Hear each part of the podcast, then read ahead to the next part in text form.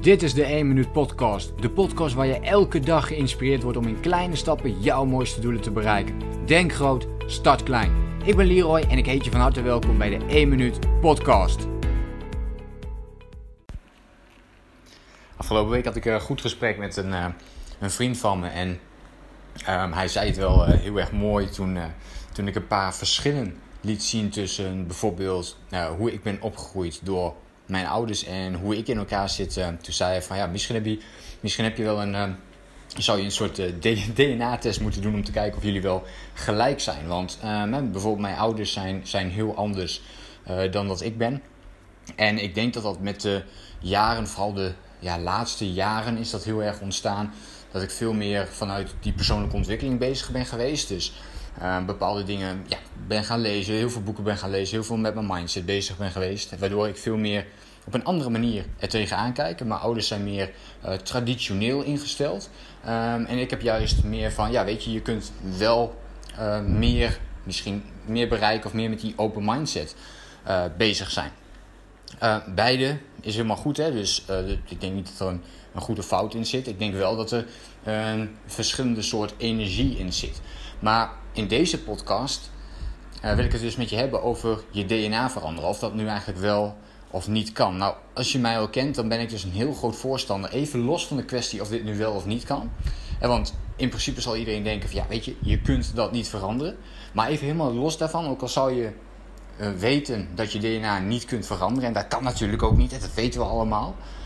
Maar tegelijkertijd kunnen we wel heel veel van onszelf veranderen. Um, en ik denk dat hoe meer je denkt dat jij kunt veranderen, dat dat ook mogelijk is. Um, en zodra je dus al in een beperking denkt van ja, ik ben zo opgegroeid door mijn ouders, dus ik doe nu deze dingen op deze manier, uh, dan zul je dat ook blijven doen. Dus die, die gedachten die hou je dan ook. Aan de andere kant, als je dus denkt van ja, maar oké, mijn ouders waren bijvoorbeeld zo, uh, of je bent op een bepaalde manier opgegroeid in een nou, we zijn natuurlijk allemaal sowieso, als je in Nederland bent opgegroeid, je, je groeit op in een systeem met uh, onderwijs, maar ook daarna. En je gaat studeren normaal gesproken, na je studie, je koopt een huis, uh, daarna eh, ga je bijvoorbeeld trouwen en daarna krijg je kinderen. Dat is, het, dat is het systeem waarin we leven en ook hoe we vaak denken. En je kunt dus vasthouden aan dat systeem, daar is niks mis mee. Dat kan ook heel goed werken. Maar tegelijkertijd is het denk ik wel heel uh, belangrijk om dus voor jezelf te kijken: oké, maar je ziet het systeem en wil jij ook in dat systeem passen of niet? En dat is denk ik een hele belangrijke vraag. Uh, die je dan jezelf zou kunnen stellen. Als je dit is, dit is dan meer op, ja, laten we even zeggen, organisatieniveau of op landelijk niveau. Als je dit dus betrekt op jou als persoon, dus op het persoonlijk niveau, kun je dus op dezelfde manier tegenaan kijken. Jij groeit op in jouw eigen systeem het onderwijs, eh, de vrienden waarmee je opgroeit eh, van, vanaf jonge leeftijd. Dat hoeft niet te betekenen, het is best wel raar eigenlijk, dat we hier wel eens naar kijken en dat we uh, dus vrienden hebben voor het leven die we heel vroeg hebben gekend. Want dat hoeft dus helemaal niet het geval te zijn, dat altijd jouw vrienden blijven. Want laten we eerlijk zijn, als jij als klein jongetje iemand, iemand een, een vriend ontmoet waarmee je later nog steeds bent, je gaat allebei een het, het kan zijn hè, dat je allebei een andere richting op gaat. Uh, toch zie ik best wel vaak gebeuren dat die vriendengroepen toch allemaal uh, bij elkaar blijven. Hè? Een soort van sociale controle wat daar ook weer op zit. Ook hier zit weer dat stukje in, nou, ik noem het dus gekscherend je DNA veranderen. Hè, maar het is dus een stuk van, oké, het natuurlijke proces, het aangeboren of het aangeleerde. En waar geloof jij meer in? Um, en ik geloof dus heel erg in het aangeleerde. Ik denk veel meer dan uh, de gemiddelde persoon. En daardoor denk ik ook dat ik dus meer um, zelf ja, mijn leven kan inrichten, om het maar zo te zeggen. Ook eventueel buiten de systemen om, als ik dat heel graag zou willen.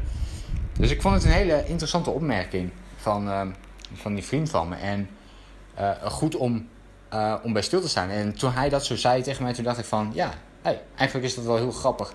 En is dat uh, iets om een podcast over op te nemen. En ik denk ook dat het mooi is om eens bij jezelf te kijken. Van in hoeverre volg jij je eigen DNA en ben je daar ook tevreden over?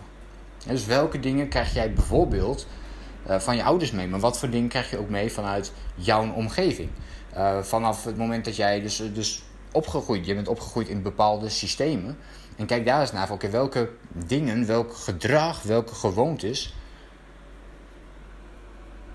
pas ik nu nog steeds toe? Dus welke dingen pas ik op dit moment nog steeds toe? En zijn dat eigenlijk wel, zijn dat wel de gewoontes die ik ook zelf um, wil hebben? Een paar voorbeelden die ik uh, heel kort met je kan delen. Eén ding in, in mijn wat niet in, in mijn systeem in ieder geval zat, is uh, bijvoorbeeld vroeg opstaan. Dat is iets wat ik uiteindelijk zelf heb gedaan. Dus ik dacht altijd, ah, ik ben een avondmens. Iedereen, dit is ook een heel mooi voorbeeld hiervan. En dus op het moment dat je denkt dat je een avondmens bent, dat je ook altijd een avondmens zal blijven. Nou ja, ik weet eigenlijk dat dat gewoon niet, niet waar is. Het is een gewoonte die je hebt.